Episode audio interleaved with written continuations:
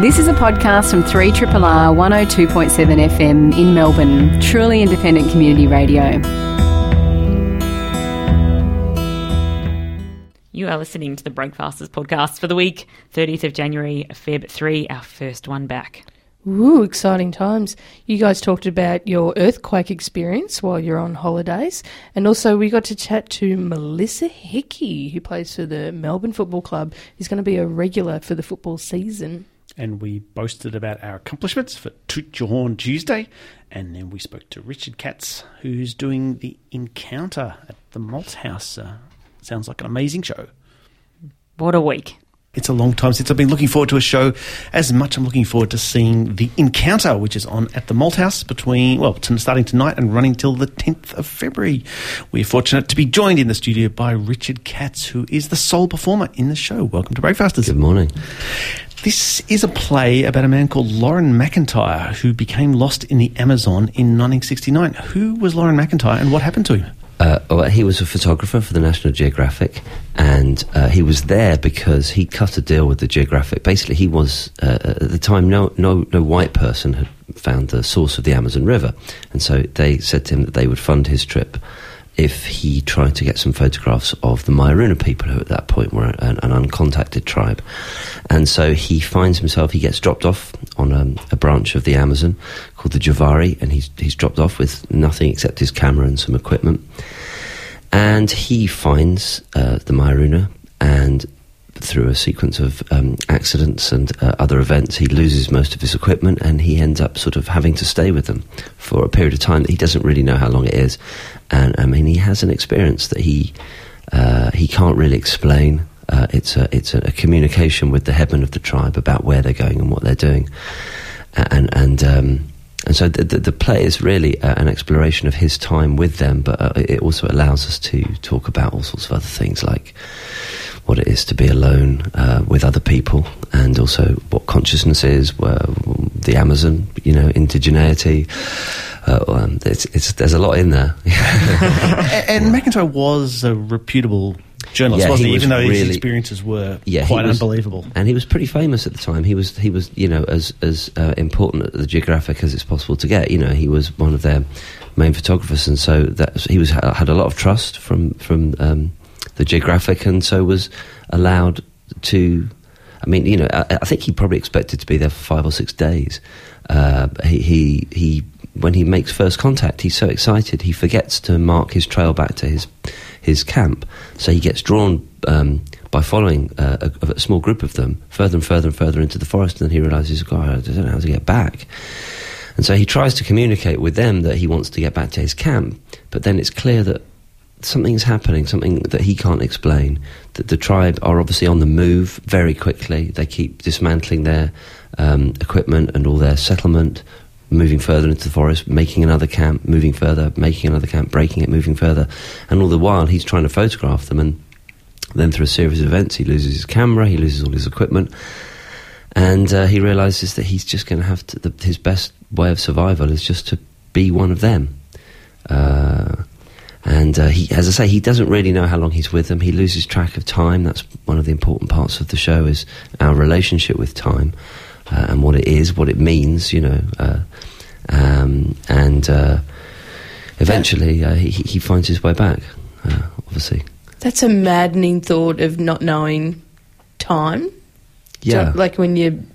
Yeah, well, when you don't know how long you've been somewhere, and yeah, so he, he and, and, he and, and, all the while, as as the further he uh, goes into the forest, the the more this apparent communication with the headman of the tribe is happening, and it's happening wordlessly. He keeps getting what he called these beamed messages. And he didn't talk about this experience for 20 years. He was too embarrassed. He, he thought people would just think he was crazy. And um, the, the wordless communication happens to, to such an intense uh, in such an intense way that he's pretty sure that he's being taken to something for something. And then at some point later on, they meet another branch of the Mayoruna, and there's a man there who speaks, speaks Portuguese. So he's able to talk to his new friend and says, Look, I've been, it's very weird. I'm having these, what I think are communications with the headman and the, the, the, the new, uh, the new shaman who arrives. He says, Yeah, no, that's happening. Wow. He's, he's talking to in the other language. Did people believe him when he did tell this story? Do you know what? I don't think he talked about it for 20 years. And then the person that he spoke to uh, is a journalist called Petru Popescu, who's a, a sort of Romanian who now lives in uh, the States. He, he sort of gradually drew McIntyre out. And the book that appeared, um, that, that, was created um, from his uh, these discussions is called Amazon Beaming, and uh, it was that book that we that we got as as the theatre company. Someone in the company, Simon, our director, he read it twenty years ago and went, "Well, this is interesting," and uh, it took us about ten years to work out how to do it and how we might do it. We used some pretty funky sound technology to help draw the audience further and further into the forest. Um, and um, yeah, so um, it, it, was something that he wasn't comfortable talking about. I mean, you can. I mean, it's 1969, yeah. so th- there's obviously diff- all sorts of different things going on because there are cultures. Part of the, you know, the the sort of relationship with the East is growing and, mm. in the 60s, and people are thinking, okay, it's okay to talk about our feelings and you know yeah. things like that. So I think he probably gradually would have felt more comfortable. But uh, yeah, the, the idea of a white explorer contacting First Peoples and having psychedelic experiences is something of a cliche. I mean, yeah, you know, Carlos Castaneda and all those hippie, trippy yeah. books. My understanding is that this play kind of undercuts that quite systematically. How does it do that? Well, we, I mean, we, we talked a long time about how on earth we do the show because essentially we're a, a you know a London theatre company. We tour internationally. We do a lot of international work. But at some point, if you're telling the story of the Mayoruna people, we're going, well, hang on. At some point, is one of us going to have to pretend to be one of the Mayoruna. It felt very icky, you know. And also in London, our relationship with you know the indigeneity and questions about first contact and things those those things feel very removed from our day to day experiences. So we we we didn't want to tell this sort of boy's own story of a man yomping into the forest and meeting these cute little you know other people. Mm. We we just you know so so we it was as much it's it's the story just happens to be about that. I think it's much more about what it is to be alone amongst other people, and that's the great thing about doing it in a theatre is that that's more or less the act of being in a theatre is that you're sat there with two, three, four, five hundred people, but you are alone. And what we have, we have our audience wearing headphones. So everyone in the show, eh, in the audience has got a pair of headphones on. And so we're able to give them what feels like a very personal experience. So we put you on stage. We have these incredible microphones that record sound in a, a, very special way, and so it feels like you're in the middle of the stage at certain bits. So if I make a sound behind that microphone, you will look behind you because you feel like oh, it's wow. it's right behind you. And so, and so we we tell the story from the perspective of the people in the audience and their experience. I think, and so the the the, the idea that we might be. Um, you know, in a sort of documentary way, telling the cute story of these uh, people who don't quite have as much technology as we have, and all that kind of thing. I, I think we, are able to avoid that, and um, because obviously, especially here in this culture, you know, in, in, this country, we're very aware that these subjects are things that you know are present for you all the time. Mm um, especially as, as, as we all get a little bit more conscious about these things.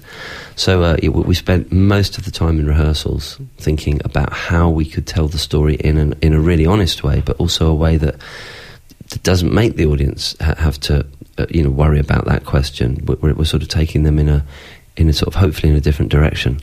During the construction of the play, I read somewhere that um, the company travelled to Brazil and spent considerable time with uh, Marajai people? Yeah, the Marajai. So, so the Mayoruna are part of a bigger community. It's a bit like um, I don't know, being a North Melbourneite rather, rather than a South Melbourneite. You know, so the Mayoruna are part of the, a, a, bigger group called the Marajai. And so Simon, uh, our director, Simon McBurney, who you might know from, you'll have seen him in movies and things and all sorts of other stuff. Um, and uh, he, well, we were, while we were making the show, uh, he went and met uh, the Marajai, and uh, they're a very um, a politically engaged uh, group of people. They are trying to bring back their language and try and bring back some of their traditional practices, which over the, the course of the late 20th, 20th, 20th century and into the 21st century have sort of dwindled. So they're, they're very conscious that the environment that they live in um, um, is yes, it's theirs, but it's also ours, and they're they're, they're very very aware that climate change is real, that it's uh, you know um, an ongoing struggle. The water level for them is a very um, important and um, uh, present uh, um, factor. And uh, so Simon went there and he spent uh, a couple of weeks there. And the first thing that they asked him was, Why are you here? and he explained about Loren McIntyre's story and the, wanting to make the story. And the headman of the tribe is a man called Lorival. He said, Okay, well, I look, when you go home and talk to your people, that's everyone out there and people in the theatre, that's us lot, he says, tell it, I want you to tell the world that we exist. So that's sort of the job of the play, really, is just to say, look, the Mayoruna exist, they are real, and uh, they're actively engaged politically, and their struggle is real, and it's a day to day struggle, um, what with the destruction of their natural environment, the Amazon basin, but also um, their way of life and their way of being. You know, before we arrived, they were completely self sufficient, and most indigenous peoples are like that. You know, I've spent a bit of time in Sri Lanka, and the thing was amazing is that you know they talk about okay, here's a coconut tree, and we don't just eat the coconuts. We use the I don't know, we use the shells for charcoal, we use the leaves for other things. So every part of the tree is used, and you look around Sri Lanka, and all the rubbish is our rubbish. It's bottles of coke and old cars and things.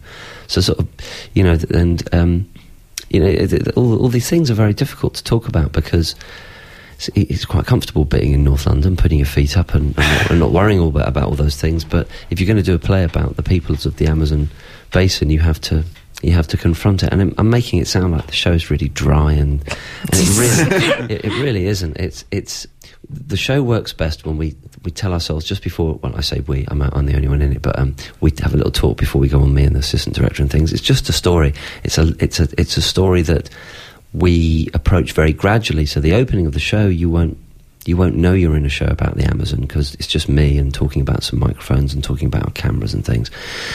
And it's a very gentle bedtime story almost. It, and, and, the sound, the presence of the sound sort of comes in, in in, in a very gradual way. And so by the time half an hour in and we're, we're, we're sort of right in it, you know, right in the sort of meat of the story, um, you you feel like you've been sort of drawn in. We, we don't sort of, and we don't. It's not a didactic thing. We're not trying to teach you. Well, look, we must preserve the Amazon basin. It's all very, you know, it, it's a story, and it's a really, really. On, on, on the most basic level, what I think the reason why people like it is because you can treat it as a boy's own story. It's this guy who goes there, he gets lost, he gets trouble, and then he escapes but also it's about so many other things. And as I say, we really do pack it in. It's an hour and 50 minutes, and I'm talking the whole way through. and there's a lot of words and a lot of things to think about. But within all that is the spaciousness of the forest and the sounds of the forest. Um, you know, you have rainforest here, and I've been up the east coast a little bit in, uh, over the years, and you know, to be surrounded by, you're aware that you know you're there, and there's stuff there's a lot of stuff, yeah. you know. And so we try and hopefully we try and that's that's part of the show as well. It's not just this um, torrent of um, you know, we're not just sort of trying to tell you how clever we are by any means. It's a story, it's, and it should be fun. It should be exciting. There's jokes in there sometimes. well, as I said, um, I'm really looking forward to see it. It's been getting rave reviews. The show's called The Encounter. It's on at the Malthouse. Starts tonight, runs to the 10th. We've been talking to the performer behind the show, Richard Katz. Thanks so much for coming in. Oh, you're very welcome.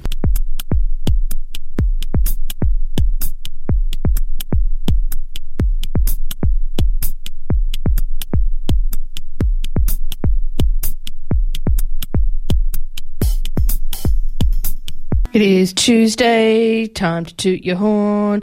I'll go first. My name is Jason Bourne, and if I wanted to, I could buy a house in Hawthorn. Toot your horn Tuesday. oh, that's nice, Jason. Yeah. I reckon he could if he wanted to the spy, Jason Bourne from the movie. That would be the, a different identity from the Bourne trilogy movies. Maybe that could be Bourne Five. yeah. the, the Hawthorn identity. he wears lots of cashmere. Yeah. oh, uh, hello to all our listeners in, in Hawthorn. Hawthorn. We love you. Uh, I'm not far from Hawthorn, next, just next door. Anyway, uh, do you want me to go first? Yeah, yes. go for it. I built a fence. really? On Saturday, build a fence. Kind of wish you didn't go first because this is a good. Oh, yeah. God. Well, this is a loud horn you're tooting right yeah, now. It is. A fence? What kind of fence? Uh, a chicken fence. So uh, went to um, Kath's parents, and they have chickens. Except, uh, so they have the coop that they're in. Yep. That's you know for nighttime, and then rather than um, so there's a certain area of the garden that it's free range for them to walk around, but um, they just want a little bit, not the whole garden, because they They wreck otherwise stuff. yeah. Poo everywhere. Yeah, so they uh, were set up at a certain area, but and there was a temporary fencing put up, but it was um, Caspar was like, I want to be able to see the chickens. Yeah, there's no point having it if you can't. So was is it chicken fence a fence? Or is it just What do you mean? Well, no, it was just more like chicken wire and No, no, no, it wasn't chicken wire. Oh, okay. this is to you. We've got to build each other's achievements Yeah. up, not tear them down. Yeah, we, No, that's what- we had to. We went to Bunnings and got some um, posts, fence Oh, po- well, not proper fence posts, just like just big pine logs that we um, it's a fence Oh. post. yeah took took home and we um, sawed them in half and yep yep. It Did I sounds use- almost like a Trump style wall. Yeah, and I dug some holes and put the posts in, and then got the wire, and we put the. I used a drill and everything. Thank How, you, do- how do you know? How did you know what to do? Kath. All right. Kath gave out all the instructions. I instructions. feel like we should get Kath into do the horn. yeah. Hey, I no, yeah, sure. She came up with the idea and did all the you know thinking behind it, but I was digging holes. You were the brawn. Mm, thank you. well, that's a tough act to follow. Yeah, Um, up, Jeff. Uh, so yesterday evening after work, yesterday night, I had to go to a meeting in my building because there's going to be possibly some repair works being done. In, in, in How long's that been going on It's for? been going for a long time. so, but we had this big meeting so to discuss all the ins and outs of it, and it was held in uh, one of the offices that's in the building. So this is like almost like a boardroom. yeah. And I must say, I feel completely out of my depth. You know, so they're giving us all these spreadsheets and stuff. We have to look at all these things, and I just, you know, I do my best. I realise it's an important thing, and I look at it and I try and understand it. But um, I'm glad that there are other people who had more understanding than I did. But anyway, um, because it was in a boardroom, they when we got there, there were all these chips and food and stuff, and also two bottles of wine. Oh, and you drank the, God. both the bottles of wine. Mr. Pancetta Hands was back Well, no, and here's out of the way. Here's the thing: nobody else was drinking because I, people were saying they're on um, starting that detox, you know, FebFast. fed FebFast. fast, you know, and they didn't want to drink anything. So it's Monday night and yeah. and also, it's an important meeting. but so I said, "Oh well, you know, I, I'll have some of that red wine," and so. You know, and then I, I'm sipping my red wine, and I'm, I'm very nice, and looking at all the documents and trying my best to understand it. And then, about three quarters through the the woman saw me looking at the bottle and said, "Would you like some more?" Yes, So she poured me some more. And I did. I mean, I'm not trying to say I wasn't drunk during the meeting or anything. I was paying careful attention or whatever. But then I had to leave early because I had to go and prep for, for, for today. And Mm. I was going. The woman was telling me, he said, "Would you like to take the bottle with you?" Oh my god. I, I don't know. What are you tooting about here? The achievement was I got a free bottle of wine. That is like Your Uh, ability this- to look like someone who drinks a lot scored you a free bottle of wine. You take it where you can get it. But it's so great and sad at the same It's time. so great and sad. It's like Oh, it's at uh, the same time, it's the best toot your horn, and also. Well, it's early in the year. I'm sure, all I'm sure there'll be new low points as the year progresses. Wow. No, I don't know if it is a low point. It is. It is great to get a free bottle of wine. I'm on your like- side, I Jeff. feel Well like done. you've rewritten Toot the Horn. Yeah, but th- there's also that. Yeah. I love the, Jesus. the long details to get there. It was such a long story. Uh, I can't really follow that up. I don't know what I could do. What did I do yesterday? So you know how my oven has been broken for a year and a half. Stop. No, I googled a number Uh-huh. for for someone that can come and look at my oven, and I put it in my phone. Oh, okay. But I haven't done the Called phone. no, that's that's baby steps, Baby mate. steps. It's been a year and a half. You don't I want to go too hard, too soon. I nearly made the call, but then I just was like, I can't. Why, do why it. rush into it? I can't do These things take time. So I had a glass of wine. I can't believe you haven't tooted the bloody vegetables that you were. Oh, but I kind of feel like we. Oh yeah. Also, I've grown lots of vegetables Did Yeah, you that's see great. these from my garden. Yeah, I, th- I did see a photo. This is from a couple of weeks It was back. from a couple of weeks Yeah. ago. Yeah, it, it, uh, people may remember that about six months ago, I tooted my horn about actually digging up the garden and trying to make something of it. And, And in now- the meantime, I've grown many, many cucumbers, many mm-hmm. gigantic cucumbers, tomatoes, chilies, capsicum, Tomatoes good. beetroot, lettuce, Wow. celery. That's it. Well done. Thank you. Yeah, that's quite an achievement. Thank you. So hmm. was yours, Jeff.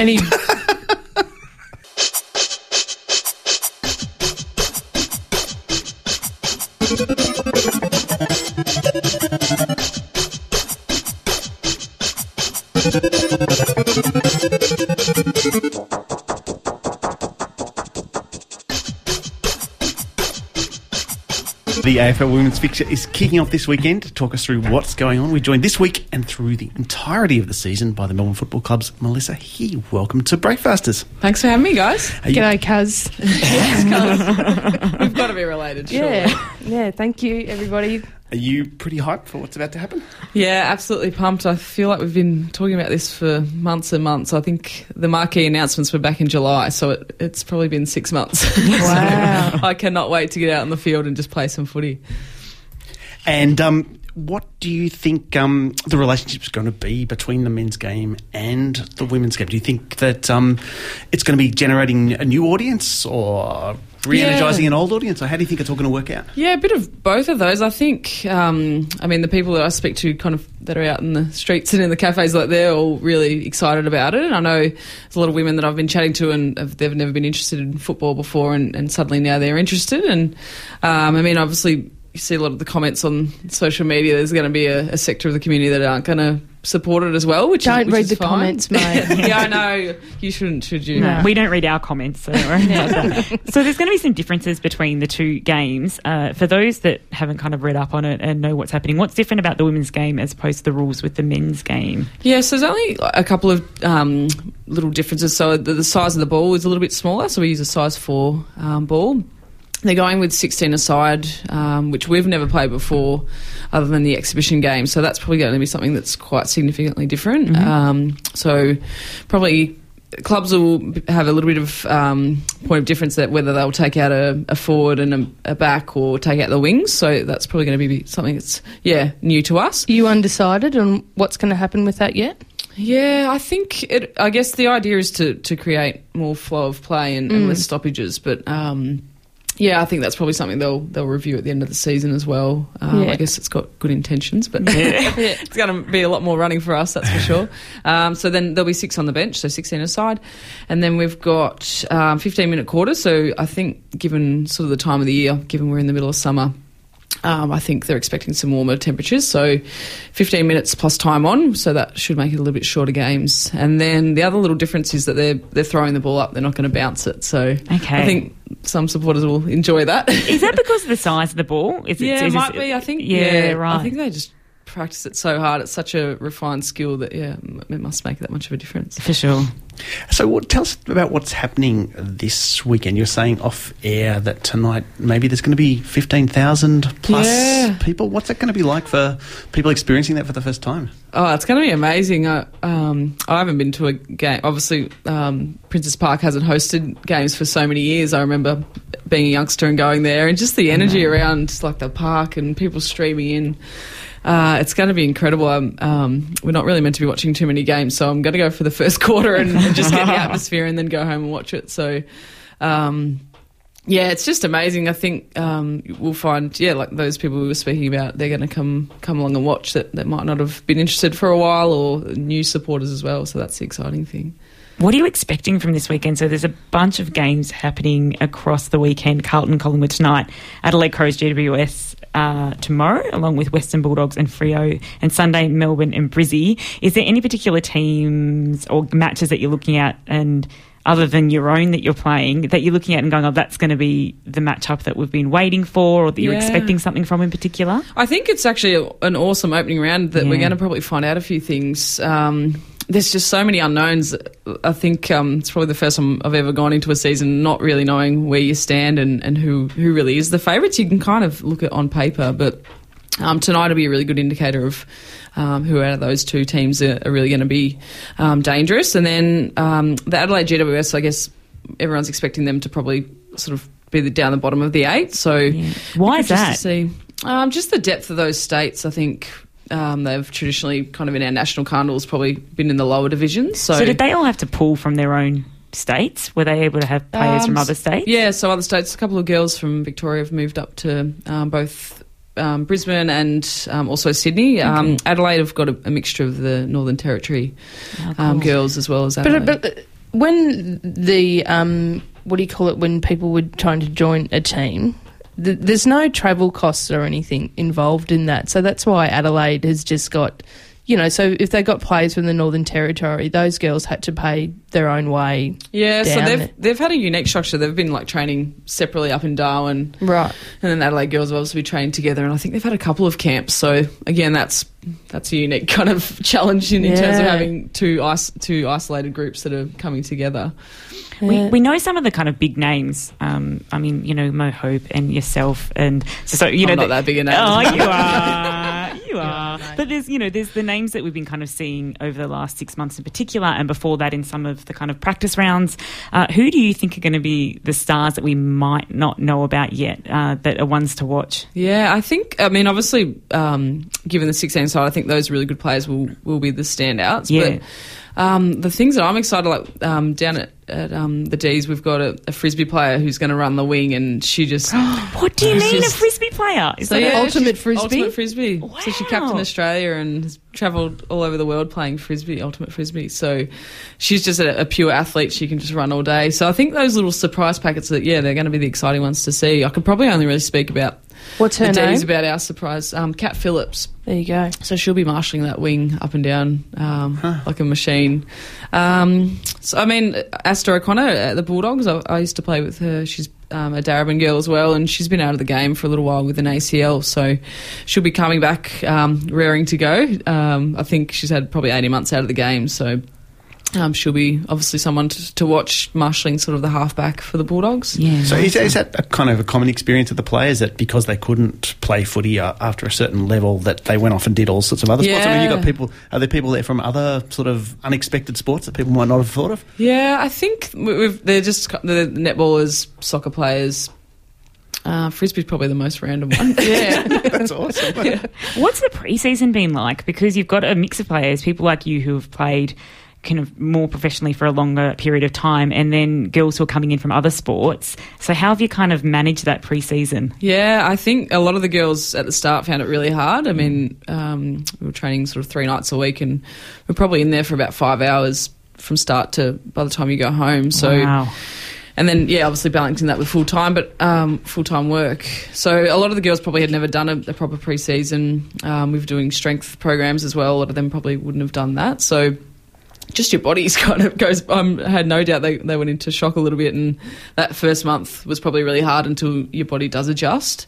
Um, and we had a really solid kind of Christmas running program that we had to do in our two weeks off. So this side of Christmas has been a bit more game focused, so you're doing less of the, the long running, and you can kind of um, it's a lot more Get exciting when you're the chasing the ball. Yeah, Are there any particular skills that uh, you've had to focus on the most, particularly for people from coming from other sports? What's the kind of main skill area that's been the focus? Um, I think we've I've I've learnt so much this this um, well, I guess what's it been three months. Just we're doing a lot of craft work, so Okay. um, a lot of the men's team do that. It's not too taxing on your body, but you you're working on just basically picking the ball up off the ground and protecting yourself and just doing that over and over. Just that, that little technique and and tackling like tackling something I've never really ever been taught before. So just, Really? yeah, you just kind of I Grab guess 'em. when, when you're at the local club, you just you just do drills and you just um, yeah, just grab them. What's it been like um, um, coping with all the media uh, uh, attention? I mean, you know that this has suddenly become so big time and such a big focus from the media. I mean, has that, has that been hard for some of the players? Um, yeah, I have no doubt. It's it's just all new and it's um, I mean, obviously exciting, but yeah, so exciting. I guess that that's going to be the the thing come game day is how many of the girls have got their heads in the right place, and um, we've had a lot of chats, obviously, um, with the leadership, leadership group and and just to the girls about. Control the things you can control and, and keep a lid on it and, and don't get too overawed because I mean a lot of the girls wouldn't have played in front of more than a couple of hundred people and, and we we might have a few thousand out there hopefully on Sunday. I and would then there'll cry be cameras so and, much. there must be such a huge amount of pressure too because there's all this conversation about what's this league going to be like? What are the skills going to be like? You've got people who are waiting to kind To- of jump yeah. on you and you know attack but then you've got a lot of support as well And there must you must feel that pressure a little bit to kind of perform at your best this 100%. weekend Yeah, and as a marquee player, obviously that's that's something that pressure that you do kind of feel um, that little bit more as well. But um, I guess you just go back to your old old faithful um, things you tell yourself that help you get along and that you're, you're here for a reason. You've done a lot of hard work and that's going to help as well. And then yeah, once the ball's bounced, everything seems to kind of fade away. Throwing up, you, mate. You don't throwing it up. Throwing up. Yeah. I can't use that anymore.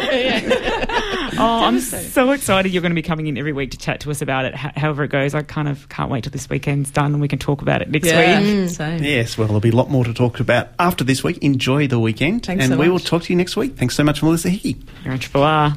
You're listening to the best bits of the Breakfasters from 3 Triple R. Uh, so we just recently got back from holidays. Clearly, Holiday. All of us. That's It was explains really everything. nice. It was really nice. uh, each one of us went overseas to different places. I went to Japan, I went to New Zealand. I went to New York. and we all had excellent experiences. but two of us experienced something that the other one didn't, which was an earthquake. Whilst we were both overseas. Just gonna say, when you put it like that, it's almost like we made some vow to separate. I know, as far away as possible from one another. It wasn't that at all. No, it wasn't. It wasn't. Uh, and so when I was going to flying to, to the day before I left to go to fly into Tokyo, a friend of mine's dad, who's a geologist, um, was having a bit of a chat with me, and he's like, "Oh, just be, you know, be careful of the earthquakes. You know, you know, things are really rough around there at the moment." And a really great thing to say to me. That was his warning. And then he said, "You know, if there's an earthquake, just." You know, make sure you don't run outside and let the glass fall on you. He was trying to give me all this advice, and I just said I really don't want to hear this because the chance of there being an earthquake and I'm there are quite low. And the first night I was in Tokyo, we experienced an earthquake. How, which is- how much? Whoa, holding on. well, uh, let me tell you. So I was, we were in an apartment building. I was Airbnbing, and I was seven stories up. And I had gone to sleep, and Andrew hadn't. And I woke up and thought Andrew was shaking the bed just to be an idiot. I don't know is that why. something he normally no. does? Oh, but that's what it was like. My brain had. That's what it assumed. So I sat up and was like, Andrew, stop it. And then I was like, oh, Andrew's not shaking the bed. That wouldn't make sense anyway. Why would he do that? And then he walked in from the bathroom, and we were just staring at each other. And I was like, oh. This is an earthquake, and the building was. Was that your first one my ever? first proper one? Like I've had tremors in Melbourne, uh, but the, the building was just swaying from side to side because they're built for that. like they're meant to that, do yeah. that. But I just never experienced that, and I didn't feel scared because I could clearly tell. No, there was no alarms Did, going did off. anyone react? Or were people running No outside? one. Just me and Andrew going, it's an earthquake. It's an earthquake. What do we do? It's an earthquake. It was just, that was all we did, kind of yelling at each other. And then For how long did it last? probably, I think it was only about 10 seconds, but it honestly Yeah. felt like two minutes. It felt like a very long time because when you're in it, you're having all this time to process Hmm. what was happening. No furniture fell over or anything. Uh, people didn't seem even slightly concerned in Tokyo. So I think that that is really common. And uh, I think it was only 4.5 Well, or good, though. And it was a, it was actually a, you could, it was the, the epicenter was ages away, and the actual earthquake itself was a seven point five somewhere else in Japan. And then it just, but apparently it's just no big biggie. This this know, happens all the time. That was what it was like for us too. Um, we were staying in Kaikoura in New Zealand, and it was the epicenter of an earthquake in New Zealand last year. That, in fact, just after we booked our holiday there, the whole town got destroyed. So Yeah. when we even when we were driving down, a lot of, still the highways were still all closed, and you could see where there'd been all these landslides from the earthquake. Did that worry you, or did you just not think about it? we, we weren't certain whether we were going to be able to get there. Yeah. Like, because people, the, people were saying that it had been closed. Not that we wouldn't be able to get there. It was going to take hours and hours and hours. Yeah. And um, and when you got there, like the whole town was full of these little notices in all the windows of the buildings because they'd all had to be cleared by engineers. So Yeah, right. like they'd say this building is safe, this building is condemned and no one can go in it, and this building it's okay to go in and take stuff out, but you can't. It was like so, so it was like almost like there'd been a plague. You know what I mean? Like Yeah, everyone had to have this, and they had to apparently keep them up for weeks and weeks and and weeks. But we were staying in a um in these little cabins in this um like a caravan park, and one of the nights we were exactly what you said. It's like you know, the bed starts shaking and you're not really sure. That's, did I imagine that or did that which just is why I think my brain went Andrew shaking the bed because I've never felt that in my life. I, yeah. Um, So we did the same thing. We were just, like, oh, this is an earthquake, and so we ran outside. Don't do that. The glass will fall on you. Well, but so we were okay. So we ran outside, and then we're standing in the middle of this bloody caravan. No one's paying any attention Yeah, no one at all. cares, And then right? you kind of think like, okay, I'll just go back inside. Yeah. But the next day we were down this. Um, Buying some food in a supermarket, talking to someone there, and apparently they've had four thousand aftershocks. oh my since, god! Since the earthquake, and apparently, like it's a normal thing that happened. So they were just completely blasé about it. But you would be if you've had some. If you had a real one, I guess you know what a like. If you had a massive one, you know what a massive one feels like. Our friends who've just moved to Tokyo, they've been told they have to have an earthquake kit, so that if they experience one that's kind of like the Fukushima one, like one that's a large size, it can affect Tokyo City so much that everything shuts down. So they have to have cash, a thousand dollars cash. They have to have like drinking water. They have to have edible food and blankets and stuff. And the cash is because often, like I think after Fukushima, the um, all the electricity, yeah, and just all electricity in Tokyo went down for ages and stuff. So there's all these things that they have to have in this little earthquake kit. Wow. right. I know. But um, well, yeah, Christchurch. When I was, I had to spend a day in Christchurch, and they're still, they're still. There was an earthquake there like a few years ago, but they haven't rebuilt any of it because apparently it liquefied the soil underneath the city. And so, like, it's still really unsafe to build anything. And so- Really? it's just weird in the centre of the city. It's just kind of like all these just half constructed buildings, and there's nothing around because it's like the whole city's been sort of rendered unsafe by the earthquake. It's very strange. When I was about 16, I was at home once and I was standing at the kitchen sink. I might have told you this before, standing at the kitchen sink peeling some potatoes. And my um, father was in the lounge room. He was doing some exercises. I don't know why. All of a sudden, he decided to start doing some sit ups or something in the lounge room. And then there, there was an earthquake, and like it was it kind of it was quite small. It was it was strong enough to make me hold on to the sink and go whoa.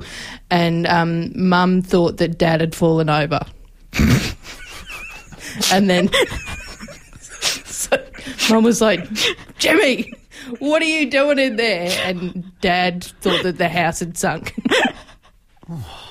the It's end. amazing. This has been a podcast from 3RRR 102.7 FM in Melbourne. Truly independent community radio. Want to hear more? Check out our website at rrr.org.au.